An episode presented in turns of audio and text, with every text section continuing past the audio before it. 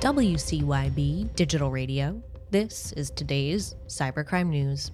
The websites of nine hospitals in Denmark went offline following distributed denial of service attacks from a group calling itself Anonymous Sudan, which previously claimed to be behind an attack on Scandinavian Airlines earlier this month, according to the record. Copenhagen's health authority said that although the websites for the hospitals were down, medical care at the facilities remains unaffected. The sites were reported to be back online after a couple of hours. From TechCrunch, a popular first person shooter game has significant vulnerabilities that allow malicious hackers to take over other players' computers as long as they are in the same online match. The situation, which is affecting Call of Duty Black Ops 3, is so dire that some streamers have declared the game completely unplayable. Patching the vulnerabilities does not appear to be a priority for the game's publisher, Activision, leaving two developers to embark on a journey to fix it on their own.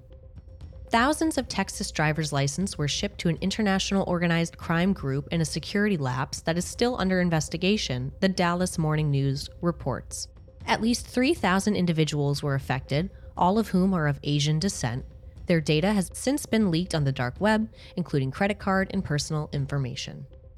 Pierce County, Washington Transit is investigating a ransomware attack, according to KOMO News. As a result, some agency systems were temporarily disrupted.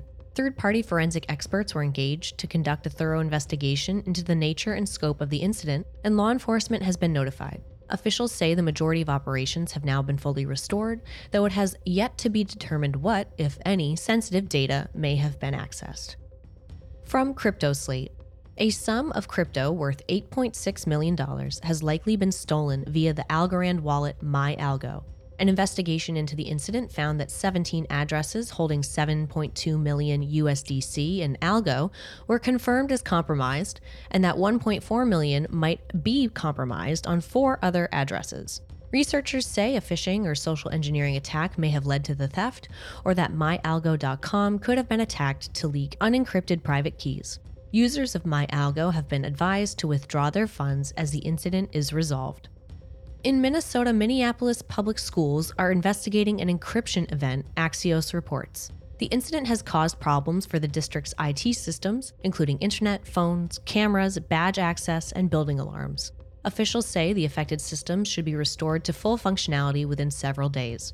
Students and teachers were advised to change their passwords out of an abundance of caution. Reporting for Cybercrime Radio, I'm Hillary McClure.